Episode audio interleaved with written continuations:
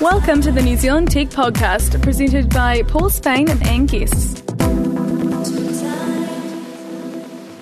Welcome along to the New Zealand Tech Podcast, episode 172. I'm Paul Spain. And I'm Alastair Cooke. Great to have you back on the show, Alastair. Where have you been since we uh, since we last had you here? I have been everywhere, man. I've been. Uh, where when was I last here? I've been to Barcelona. I think I'd just come back from Barcelona last time I was on. I've been mm. to Singapore, Kuala Lumpur, uh, Christchurch, and just come back from San Francisco last week. Cool. So you've had some. Uh, you've really had a few adventures, haven't you? I have. It's been a, a pretty busy uh, year, and we're only a third of the way into it. It's uh, been pretty full on. I've been having an amazing time. It's been a lot of fun. Great. Now, for those that uh, don't know where you fit into the tech world and why you've been uh, gallivanting around the world, um, well, my, my day job is teaching enterprise technology, in particular server virtualization, and that's what's taken me through Southeast Asia with a, a new company that uh, whose courses I've been teaching. And then uh, going to Christchurch was to teach some VMware virtualization training but I also get really involved in the community that's around the VMware products, and so blogging at Demitasse and uh, through the the uh, vBrownBag podcast, and that's why I was in, in the US last week, being briefed by some people who work in the enterprise tech and uh, some startups in that enterprise tech space. Very cool.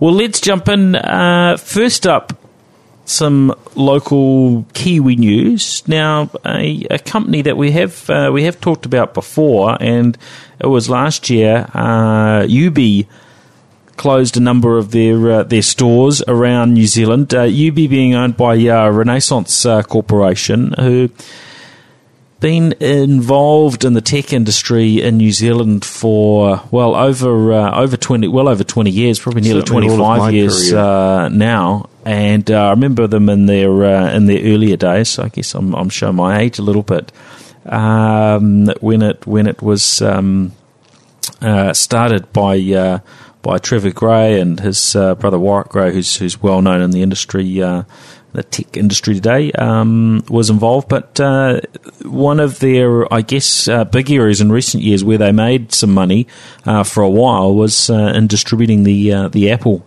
uh, brand. And of course, that story did change once Ap- Ap- Apple started competing with Renaissance and, and selling Apple products via the the Apple online store and so on. Uh, this this um, I, most recent uh, change for them is that they've just sold their Apple uh, retail outlets or the uh, the Yoobee uh, stores, which was the I guess the biggest Apple uh, retailer in the country. Yeah, it's a bit of a shame that they closed so many of their, their branches last year, but it is a, a sign of the times that uh, really the, the retail business is, is having trouble and it's having difficulty competing with online business and especially selling technology and drawing people into specialist stores when you can buy Apple product through you know lots and lots of different uh, you know lots of the big big chain stores now. Yeah, and that, there's also been a, a, tendency towards showrooming as well. That somebody would walk in and use the expertise of the staff that, that were being paid to, to man the Yoobee store, and the guys there were reasonably smart. And then they'd say thank you very much, walk out the door, and order it online. Mm, mm. Always, always a chance of that. So, um, did you hear how? Uh, um, how many coins were paid for uh, for Yoobee biological systems that have um, that, that have taken over uh, the remains of Yoobee? It does appear that a single small gold coin exchanged hands along the way. Apparently, one dollar. So uh, so yeah, there we are. So yeah, in, interesting interesting times, and I guess something we'll we'll see more of this type of consolidation, uh, no doubt, in other areas of the the tech industry as time goes by. Yeah, and I think the whole retail space is going to be an interesting place to see. I think customers, people still want the retail showroom experience, but they don't necessarily hand their money to the same same shop. And so, I hope that we see more of the Apple Store kind of model coming out across that the the vendor who is actually selling the stuff online runs the retail store, and so the the, the profit from selling stuff is still attached to that retail presence. Mm. Now, an app came out uh, about uh, about a week or so uh, so back. Um, Spritz, and uh, they've started a new phenomenon: spritzing. And, and, not in terms of um, throwing small amounts of water. No, this is uh, this is really interesting. We will share a link on uh, on the nztechpodcast.com uh, website. Uh, but what uh, what this is all about is helping you to read uh, read quicker, and uh, there will be a range of content that you will be able to spritz. Uh, but the the basis of it is is that the, the typical speed at which somebody reads is apparently around 220 words per minute.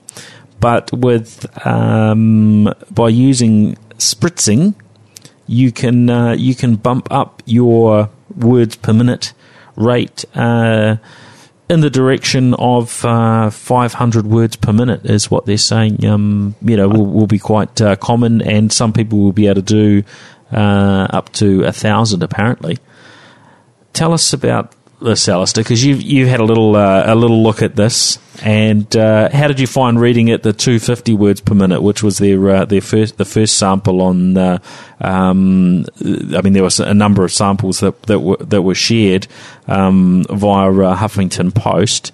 How was reading at that speed? Well, I found reading at 250 words was, was an absolutely relaxed kind of thing. It was I, I, I read a lot, so I read at a reasonable pace. Uh, then they they offered a 350 word sample per minute sample where uh, what they do is they flash the word in front of you, so you don't have to follow along lines of text. You don't have to refocus across the page. You keep focused on one place, and the words appear and flash through. Um, 350 words a minute was, was no difficulty to, to follow, and then 500 words a minute immediately after that was easy to follow as well. I did a speed reading course in high school where the main thing they got you to do was look to focus on, on the key words within the sentence and not read every word, which is different to what this is doing. This is getting every word in your area of focus as fast as possible. And it would be a good way to consume information. I'd like to be able to feed all of my um, blog posts, all the, the RSS feeds that I follow through this and consume those faster because I've currently got 72 items um, backed up in my I must read this queue, and that number does not seem to get any lower. Yeah, well, I think that's the idea. Is uh, you know you will be able to uh, you'll be able to read all sorts of uh, uh content using the um, yeah uh, spritz, and yeah, you're right. With having the words flashing in front of you like that, uh, you really can go um, go up to some some pretty impressive speeds in terms of reading. I found yeah the 350 words per minute for me was was was nice and easy. The 500 words per minute uh, you, I found you need to sort of yeah need to concentrate a bit to keep up at that sort of pace. But yeah. I think everyone will be different in terms of what their capabilities are. Uh, you might just be a bit smarter than me in terms of your uh, uh, speed reading capabilities. And I, I, think it also depends the device that you're using to, to read it on. And I, I think one of the ra- dangers with this is you have to focus in exactly the same place all of the time. And I'd, I'd want a slider for varying rate, but you're going to find yourself holding a mobile device and holding very still in order to, to read and that's going to hurt you after a while. So yeah, well, was I was doing it on the on a on a small uh, smartphone screen, and right. I'm now looking at it on uh, on a laptop screen. Yeah, and actually, the 500 words per minute. Uh, it, it, seems a lot easier actually. To, and I, I think there's a play here in Google Glass because I think a device that is held in the same place on your head is going to make a much more pleasant reading experience. But we may be onto something with the larger screen also being important, and that may may qualify it out for Google Glass. Oh, I would just want something that wires straight into the uh, the the brain, Alastair. You want it jacked uh, in the uh, back of the neck? That can can just feed the data, and I don't want to have to read. Come on, too much uh, too much effort. Uh, yeah, Total Recall, maybe not. All right, now uh, in in there's a few other bits and pieces that are going on that are interesting this week. Miracle Machine. Now, this is a well, a, a, gadget with a ridiculous, uh, ridiculous name and uh, a ridiculous comparison. So, uh, the Miracle Machine is a gadget which is touted as being able to turn water into wine. Now, there was uh, somebody. I've got friends with a vineyard who turn water into wine all the time. It just takes a year or seven. Yeah, yeah. And they there was somebody that did it a little well. bit quicker. Uh, this is sort of an, an in between um, Jesus method and the method of uh, of the usual winemaker. So what we're talking about here is is a gadget that is designed to uh, really speed up the winemaking process And what you'll do is you'll pour in uh, some water into this uh, 500 US dollar gadget.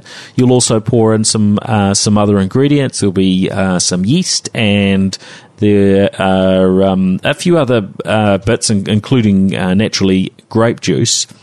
And what they say is that for um, for two dollars US a bottle, you'll be able to produce the equivalent of a US twenty dollar uh, bottle of wine in three days. So you won't be able to. I mean, that's only two bottles a week that you'll be able to make with it. Uh, but still, you, but you so could buy more than one and, and produce a little more. well, wine. yes, yes, you could. Um, but Although at, at 500 US dollars a piece, I'm not sure that you'd want to buy more than one. Yeah, so I mean, it, it focuses on, uh, I guess, taking that winemaking process uh, away from the expertise and skill of a winemaker and breaking it down uh, to, I guess, a scientific uh, yeah process where they you know, apparently they're going to be able to make a whole range of different wines to, you know, you'll you'll feed in the right ingredients and maybe you'll you'll And, you know key, in, you'll key in some settings. Oh no, not key in. You're going to use a Bluetooth connection from your smartphone app that monitors and tells you when the wine's ready. That's lets you monitor the pH and the temperature as you go. But it handles that for you automatically. You're not sort of fiddling around uh, too much with it yourself. It's uh, it's set up. I, I think right. I'd want to watch my my wine ferment quite often. So anyway, sound, sounds like a bit of fun. So um, they uh, they caught a tweet about uh, me chatting about this on TV3 on Monday. So I tweeted them uh, back after they were excited that the Antipodeans had. Uh, uh, had had come across and were intrigued by their gadget. So I have asked them to send a review unit. Uh, no response just yet. Uh, but if that arrives, we will have a wine tasting uh, party uh, here for um, for the NZ Tech podcast listeners. Well, one or one or two of us anyway, uh, because we won't be producing such large amounts unless there's a larger version of the machine.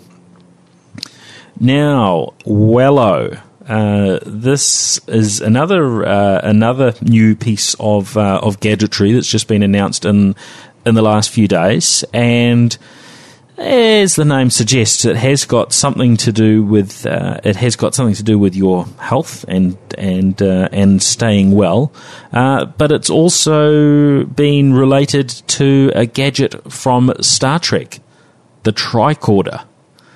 What do you think about this, Alastair? Is that uh, are they being a little bit over ambitious with their uh, their comparison to the uh, the magical uh, tricorder from uh, from from Star Trek that could uh, um, track Rem- all so- remotely sense all, all health statistics Yes. of a, a patient. yeah, yeah. Well, I, I think this is still an, a contact-based sensor, so you're not going to wave it over the the uh, bones is not going to wave it over your body as as you're uh, snoozing on the couch, uh, but you are going to essentially attach yourself. You're going to hold it in the right way, and it's going to instrument your your health.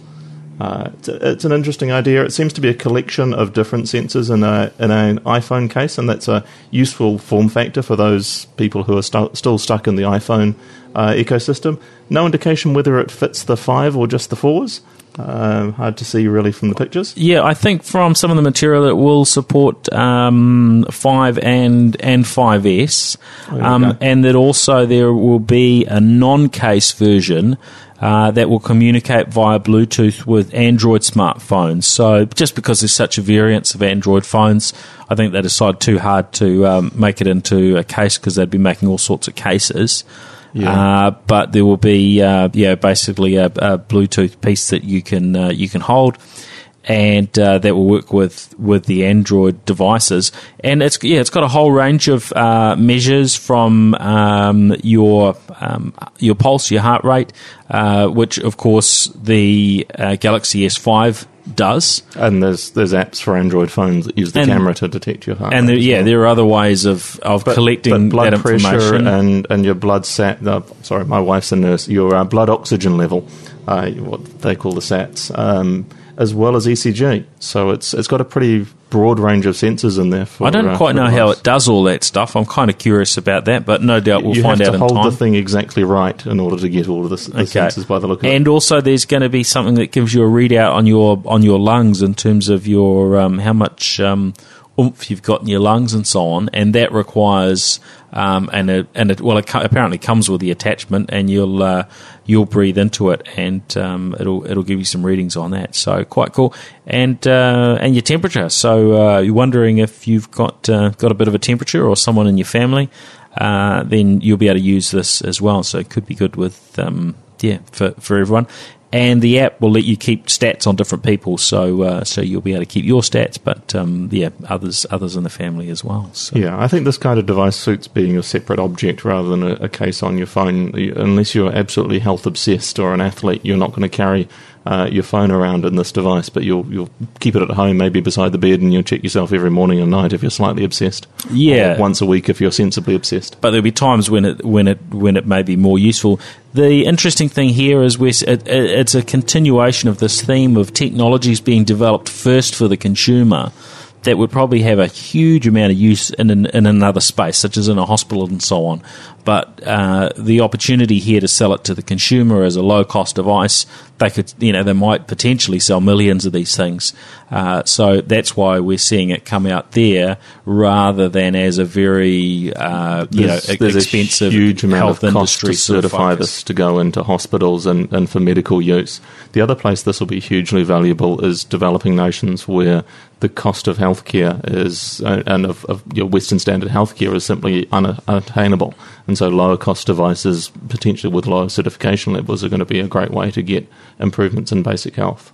Yeah, I, I, think this is. I mean, it's quite it's quite exciting to see more of this type of technology coming through, and we you know when we see it in a case or in something special, um, that's great. But I guess it's a bit of a pointer to the future that probably uh, these things that you're now paying for as some special premium thing could well just be built into a phone uh, at some point in the future. The cost comes down. Yeah, it's 200 at the moment, but it'll eventually get to a point where it's as as easy as putting a camera or something else in the phone, just just like we're seeing Samsung do uh, with with the S5 and yeah, uh, the range of sensor. sensors that are Yeah. that are in devices now would have been unthinkable five years ago.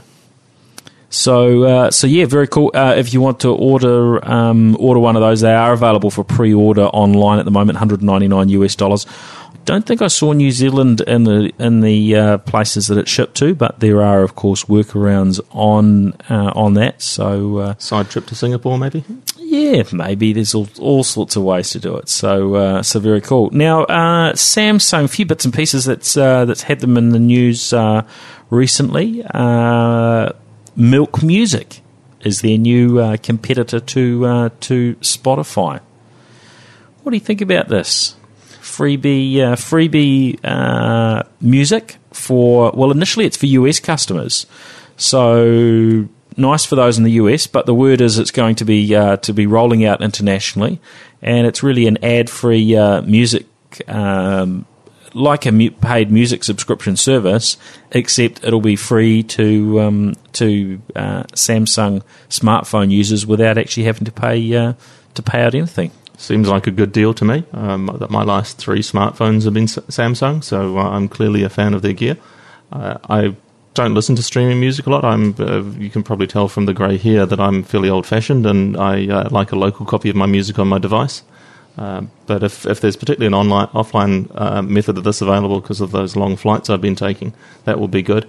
As always, it's going to be about music selection. Do they have the music that I want to listen to? And if so, wonderful, I'm all over it. Uh, and if they don't have the music I care about, then I'm going to have to fall back to uh, listening to my really old CD and uh, iTunes bought music. And uh, I guess part of the equation is how long will it take for this to get to uh, to New Zealand customers? You know, we're told it's going to we're told it's going to be international, uh, but we really we don't uh, we don't know quite what the full uh, the full details of that are. Um, there's apparently 13, uh, 13 million songs, so it's got a reason a reasonable catalog size. Uh, it's already had quite a bit of uh, pickup on uh, on the Google Play Store on Android, and uh, getting a pretty good rating uh, so far, four and a half out of five. And uh, as you say, why complain if it's uh, if it's a freebie? Yeah, if it's, uh, if it's built in for free, then it's, it's all a bonus. Um, so yeah, so this will be uh, be something we, we hope isn't uh, isn't too far off for uh, Yeah. for the rest of the world. And I guess there's sort of continuing play from Samsung uh, as they they they work to uh, you know to try and stay at the forefront and be the preferred uh, choice for those that are buying Android devices, and and also to be the uh, um, the device, device of choice or the brand of choice when people are, are considering, um, yeah, overall whether whether what platform to go for. That uh, that theirs should be the one, and uh, provide you know by providing these sort of extra uh, freebies and so on that are uh, that are bundled in, it uh, it all helps, doesn't it? Yeah, it's it's more value add that makes people want to buy more Samsung devices. That's kind of uh, going the Apple road of, of get everything from one source. Um, now there there was a report online, I think it was in Gadget, who uh, suggested that Samsung may reevaluate whether they continue to do this ad free in the longer term. That uh, it may not necessarily be that way permanently, uh, which I, I thought was curious. But you know that that does uh, line up with some of the. Uh, um, yeah, business models we've seen from others in the past, which is uh, you know release something at a really great price point, uh, free or close to free, and then and then change the rules uh, a little bit further down the track. So that's certainly not out of the uh, the the realms of possibility, is it? Particularly once that they feel have become dominant in the market, when they no longer have to buy a market by giving these things away, and they then have to make all of the pieces stand on their own because there is a cost to having all of this music and making it available to us.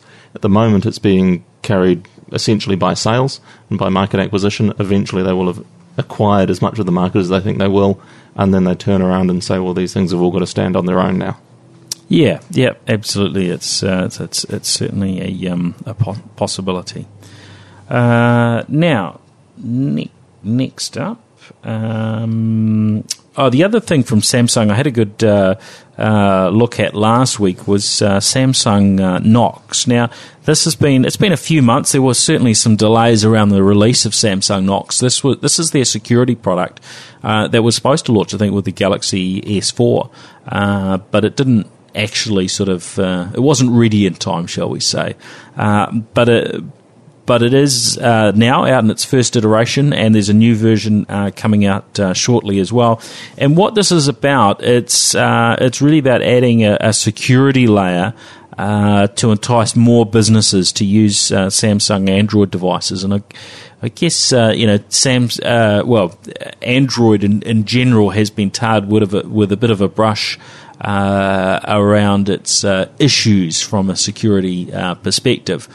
And this, you know, part relates to the way the, the operating system is just so open, and there's uh, there's so many things you can do with it, and there isn't necessarily a lot of security between one app and and, and another. Uh, so uh, so Knox is all about sort of uh, locking things down and giving you a, a secure uh, container really within uh, Android that you can be sure your your company information can sit in without too much too much risk.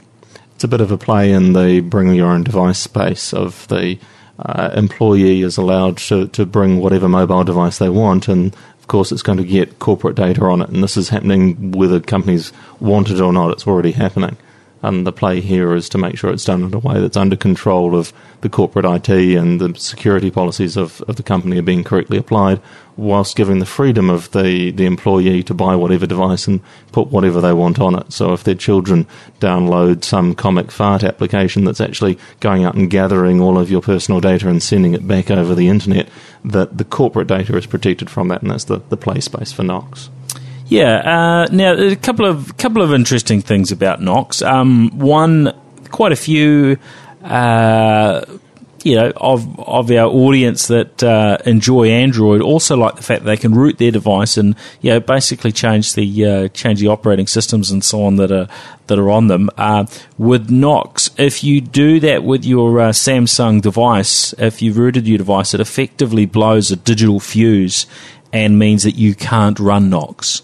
Uh, so, and this is their way of absolutely ensuring the security uh, of it. So, um, but with realizing in that case, uh, you're uh, you're off the list of those that are actually able to get into uh, yeah, potentially off the list of those that are able to get into their corporate email and, and, and other business things that may be locked down to uh, Yeah. to requiring That's requiring playing- Knox. That's So- playing in that um, chain of trust.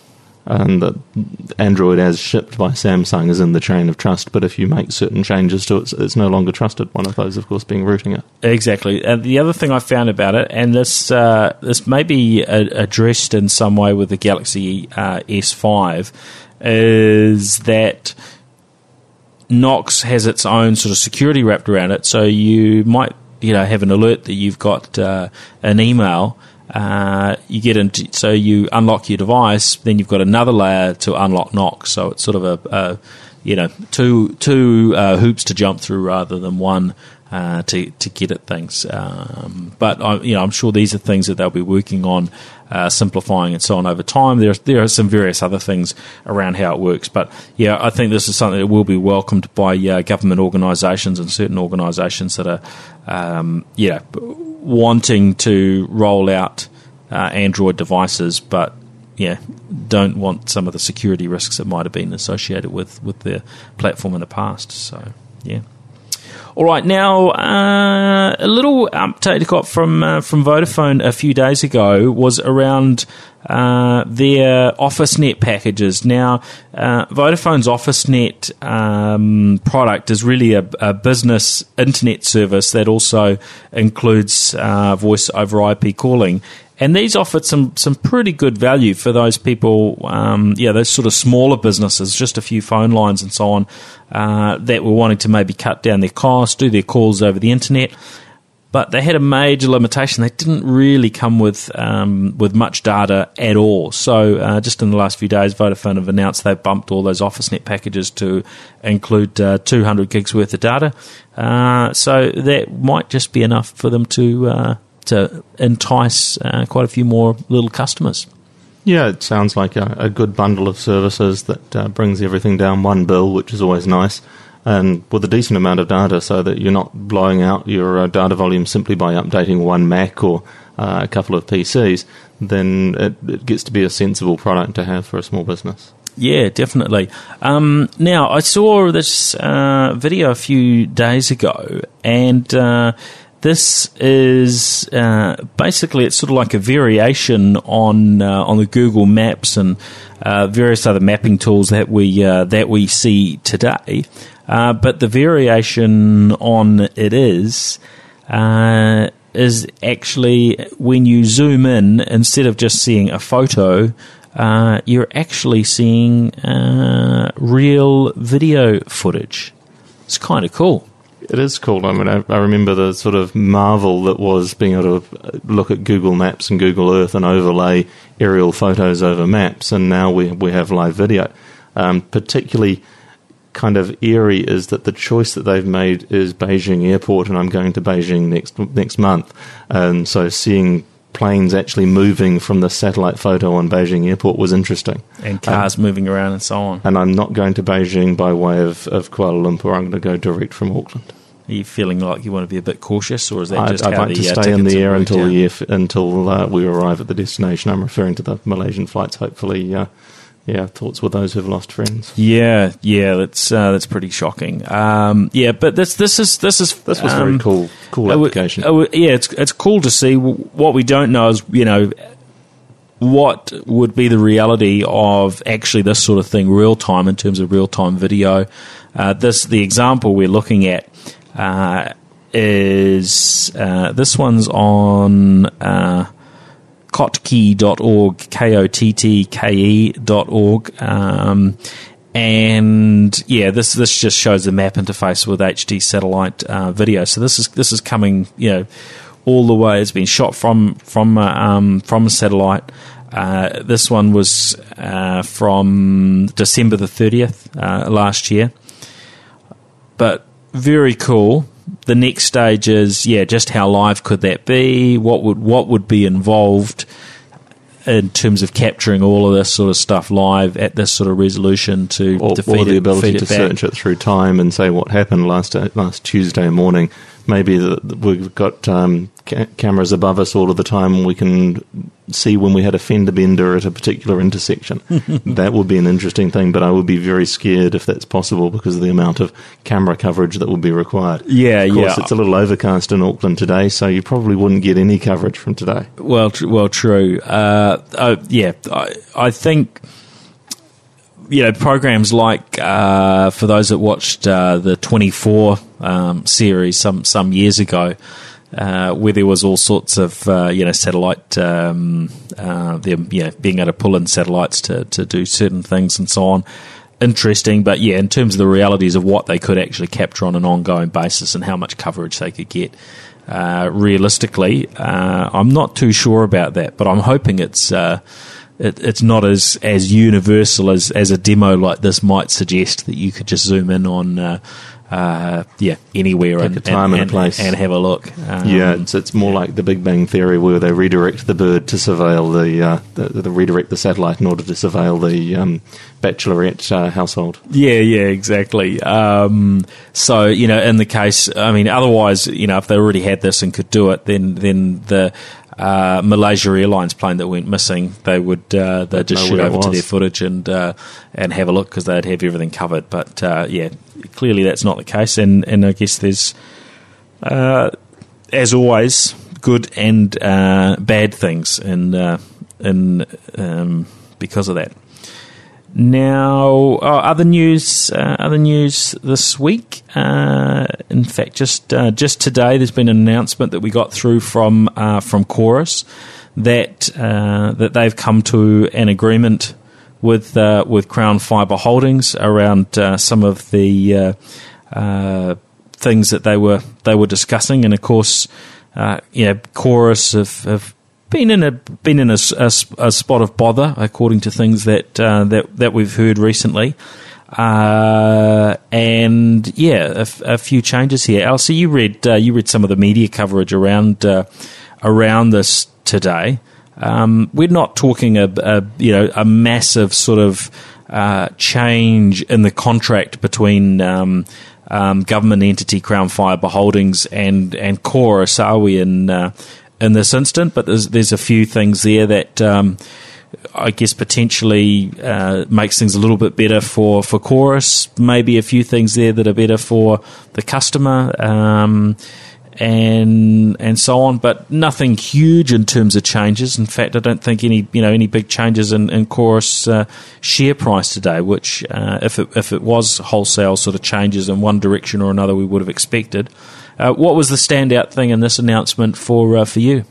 I think that the thing that I picked up on was that this is uh, Crown Fibre Holdings allowing Chorus to be more flexible about how they deploy, and particularly how they deploy into buildings that have multiple tenants, so particularly apartment buildings.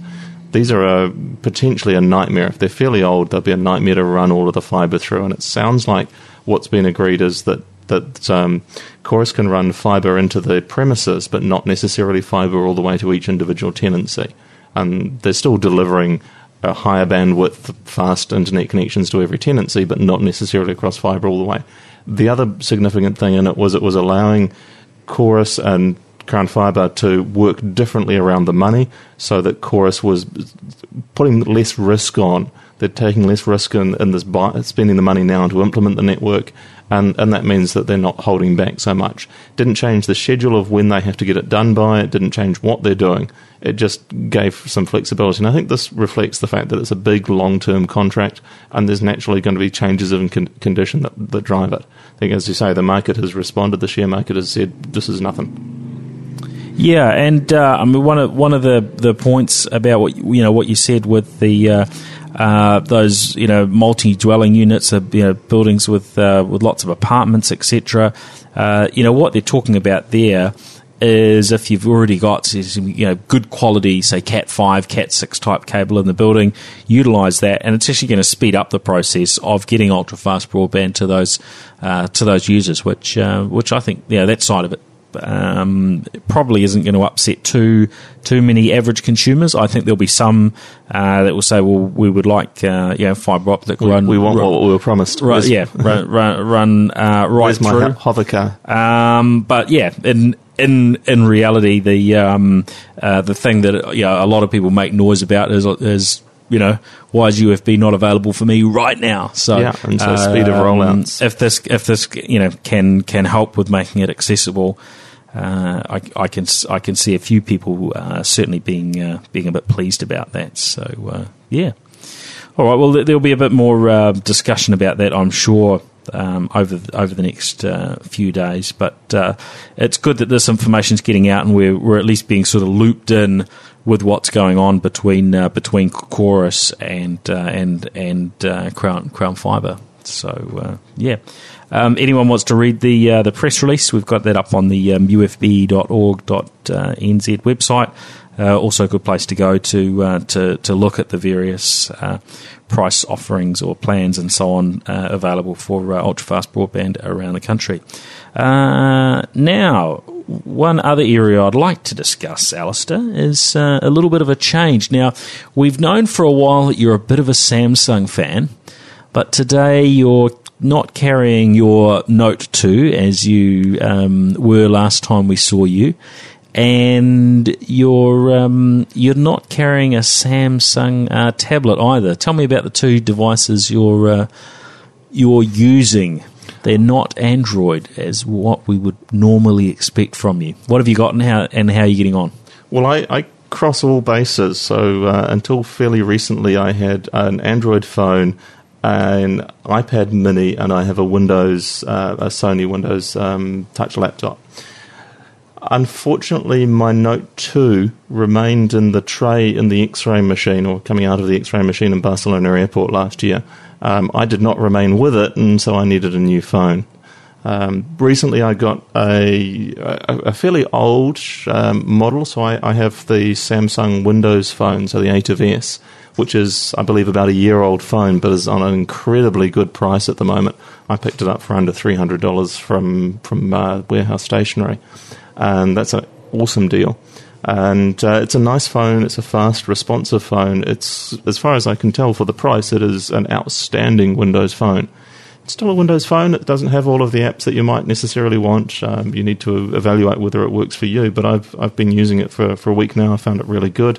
Um, there's a couple of omissions. I still have an Android phone that I hotspot off it to do things. Uh, I was in the US last last week, and uh, Uber is an application that's wonderful for getting a cab. Not available on Windows Phone, so I had to hotspot to get that to work. But um, yeah, my Windows Windows Phone works really well, responsive, really thin as well. Nice device, good battery life. The other thing that you alluded to is what's in my left hand at the moment, which is that my 8 inch tablet is no longer a, um, uh, an iPad mini. Uh, I have transitioned to the Dell Venue Pro 8, which is a full Windows device running a um, Bay Trail CPU and uh, 8 inch 8 inch screen, and it's running all of my normal Windows applications on a device that will fit in the back pocket of my jeans if I shove it in really hard. Well, you wouldn't want to sit on it, would you? I certainly would not. Um, but it's a it's a nice little device. It's fast for a, a small device. It's no powerhouse. It, I'm not going to be rendering video on it or anything like that.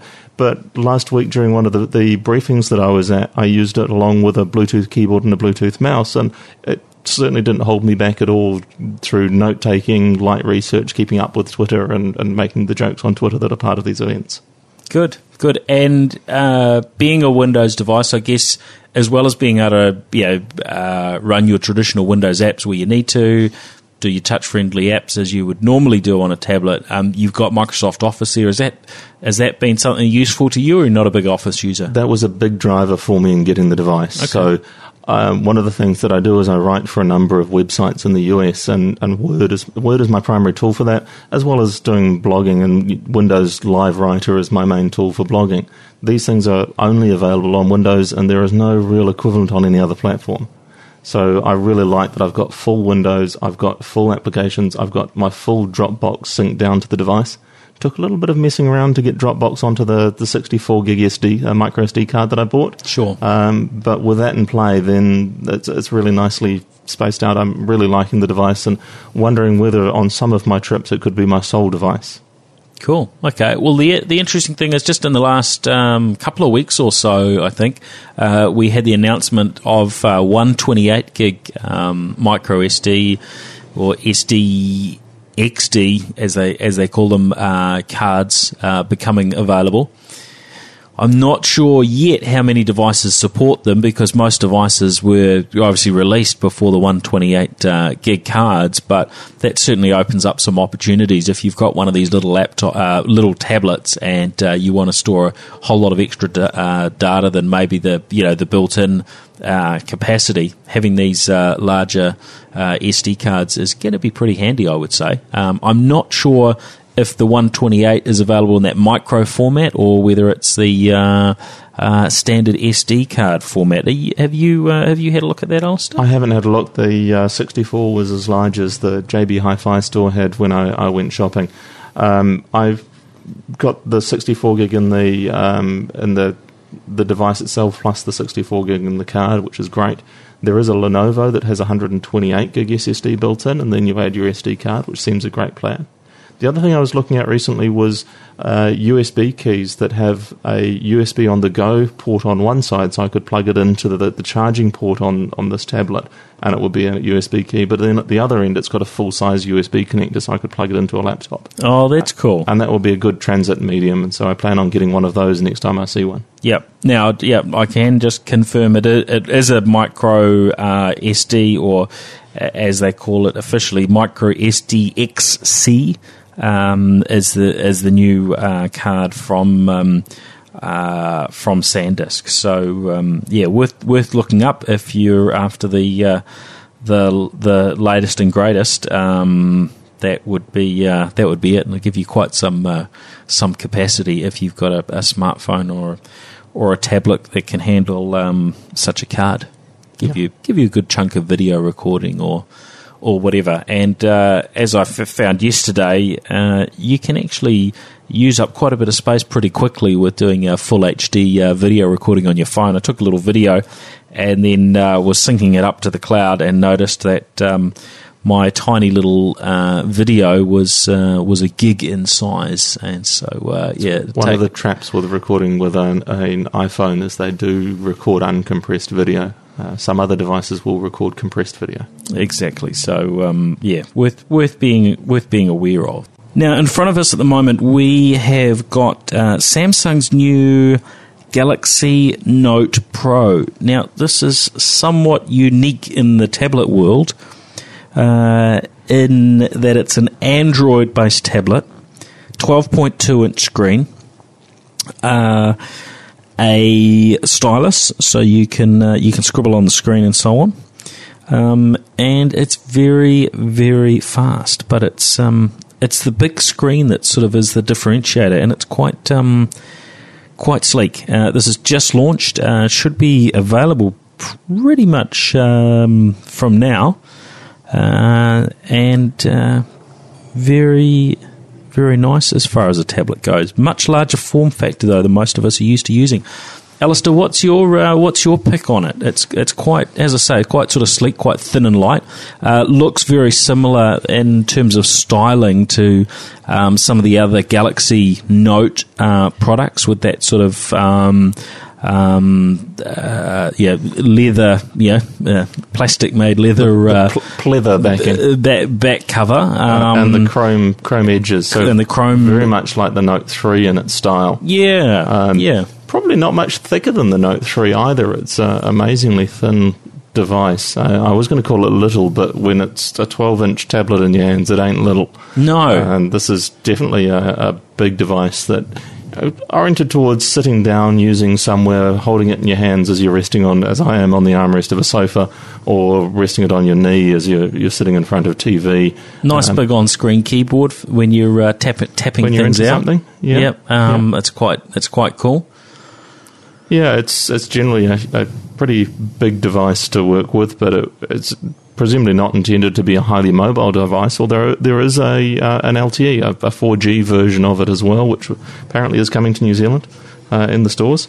And uh, it's it's a pretty awesome device. The the huge screen comes with a huge resolution as well. It's a four thousand pixel screen, so that's um, 2560 by 1600 which is uh, pretty huge, and that's that makes it really nice. I imagine that watching a bit of video, a bit of streaming TV on this would look awesome.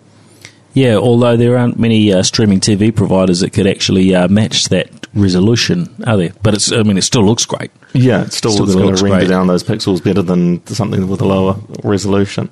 Um, when I first read about this, I thought that's ridiculous. It's just too large. But actually, in your hands, it's not so bad. Sitting No, here I on agree. a, I think sitting here on a sofa, it is entirely practical to use. Uh, equally, sitting in a meeting, this would be something that would allow me, particularly with that split screen functionality, it would allow me to have my meeting notes up and have a, a web page for research or have uh, some other content on the second side, and it's much more like a PC experience than using a smartphone where you're switching backwards and forwards between apps all the time. That's right. Yeah, I guess. Uh, yeah, similar to what you can do on a Surface or yeah, a, a, yeah Windows eight eight point one uh, uh, tablet. In terms of uh, yeah, you could run Skype in one window and uh, yeah, be browsing the web in the other. That's that sort of thing. So um, yeah, I, I, think this is it's quite an interesting product from uh, from Samsung. I am curious uh, whether they're going to be putting Windows on some, you know on more of these type devices. I mean, it would be very interesting to uh, to see this, for instance, with Windows 8.1. You know, able to run sort of full blown Office, able to use uh, the stylus with Windows.